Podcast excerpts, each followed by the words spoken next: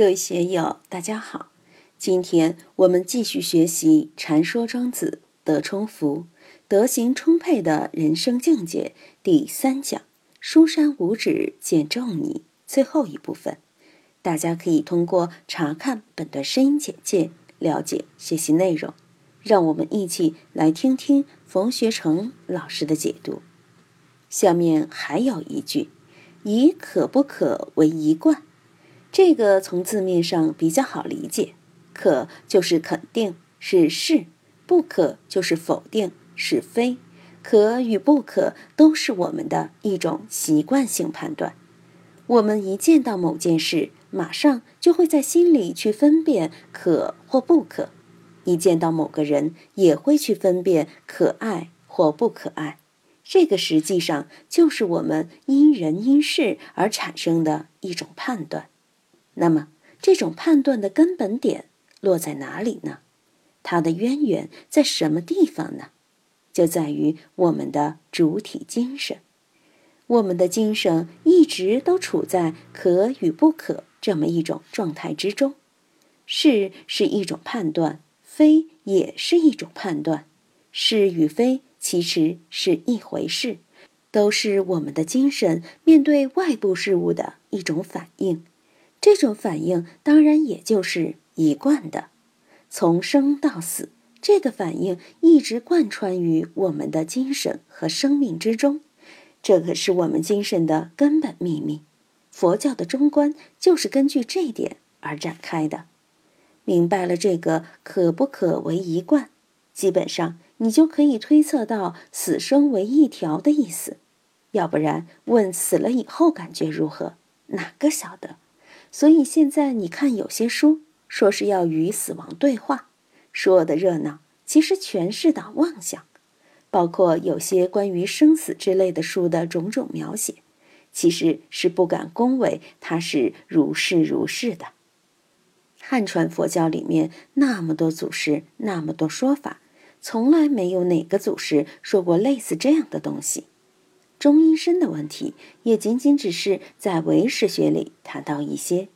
圆悟克勤禅师虽然也曾谈过这个问题，但也是放在那儿不置可否。庄子说过，六合之外，圣人存而不论。这些事情就要用这种态度来对待。当年我在佛学院上课就提出过这么一个问题。你们看过专门记录幽冥地狱历史的历史书没有？没人能回答。十殿阎王史这样的一本书看过没有？没看过。极乐世界史有没有看过？还是没有。33天史有没有这本书卖？仍然没有。南柯一梦蚂蚁王国史你有没有见过呢？不知道。为什么不知道？吾非彼也，你也不是那个圈子里的人，你怎么会知道嘛？我还是赞同佛教是人本位宗教的这一观点。老佛爷是人，他不是上面说的那些东西。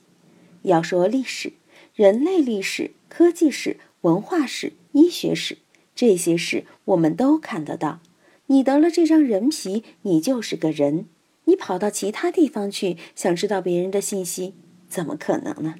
就算那些据说能下阴的人，那些自称到阴间去过的人，如果你问他那边的风光如何，你去奈何桥上逛过没有，阎王老子对你是褒还是贬，他答得出来吗？就算你把最棒的活佛、最棒的喇嘛请来，让他给你说一下地狱境界、天堂境界，他也只能把经书上的见闻说一下，哪会有这方面的直接体验？他现在也不是那边的人嘛。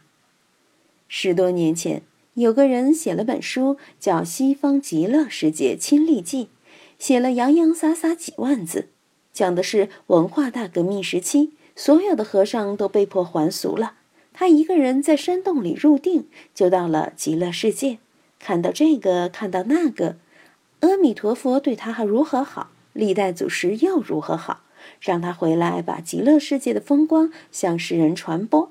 现在回来了，书也印出来了，传播嘛。那时候大陆的佛教界热火朝天的印这本书，结果不到1年，浙江那边开始辟谣了，都说这个和尚是骗子，都是乱说的。他就是浙江某寺院里一个疯和尚，平时就疯疯癫癫的，打胡乱说。他纯粹是一种炒作，编造这些大大妄语，弄了个闹剧出来。庄子告诉我们说，生死一条，在这些方面要有正见才行。如果没这方面的正见，就容易被种种说法糊弄了，被糊弄了还自以为是，说这说那的。所以我还是推崇庄子那几句：六合之外，圣人存而不论；六合之内，圣人论而不议。我们就是要用这样一种态度来面对一切。如果我们能以死生为一条，以可不可为一贯，就可以得解脱，至少在这个事情上可以得解脱。从这些地方也可以看出，庄子对业力的处理比一些佛教修行者处理得好，处理得高明。为什么？那些人见你断手断脚，就说你业障深重，前辈子没做好事，因果报应啊。庄子对这些问题就非常潇洒，境界完全不一样。他对于行的事情完全淡化，放在一边。我这个行咋了？生为尧舜，死为枯骨；生为桀纣，死为枯骨，都是平等的。但对于神，对于这个精神，那就不一样了。他追求的就是这个，追求的是精神的圆满。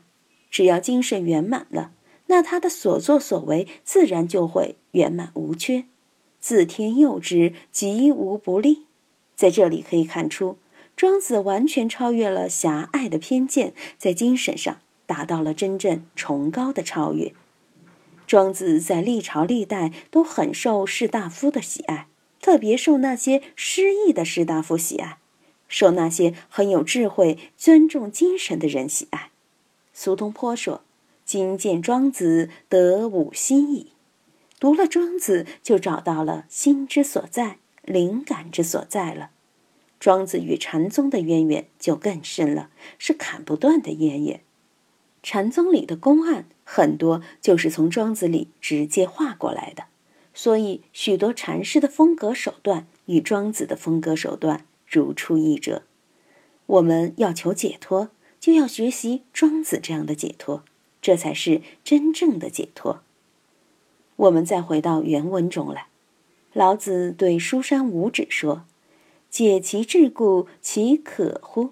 意思是，既然孔丘被诗书礼乐、仁义礼智信这些东西给捆绑住了，你可以帮他解开吗？书山五指回答道：天行之，安可解？什么是天行之？我们每个人既然接受天的生养，也要接受天的刑律。老天会给我们一些很优秀的、非常闪光的地方，但是老天爷也不会让你太闪光，总要给我们紧上一裤，还要弄点不太圆满的东西在我们身上。关键是你自己把眼睛放在什么地方，是放在光明面上，还是阴暗面上？如果我们不觉得自己有桎梏，看不到我们精神中的桎梏，那你就完了，那真的就是天行之了。所以我们要知道自己的桎梏所在。桎梏其实就是每个人自己的执着，你执着了，那就是天行之。人呢，往往不是在这件事情上执着，就是在那件事情上执着。有的人不好酒，不好烟，天生对这些就没兴趣，也有的人不好财不好色，但是老天就不会让你把好事都占齐了。不好酒的说不定就好色，不好色的说不定就好财，烟酒财色都不好的说不定好气，他脾气大。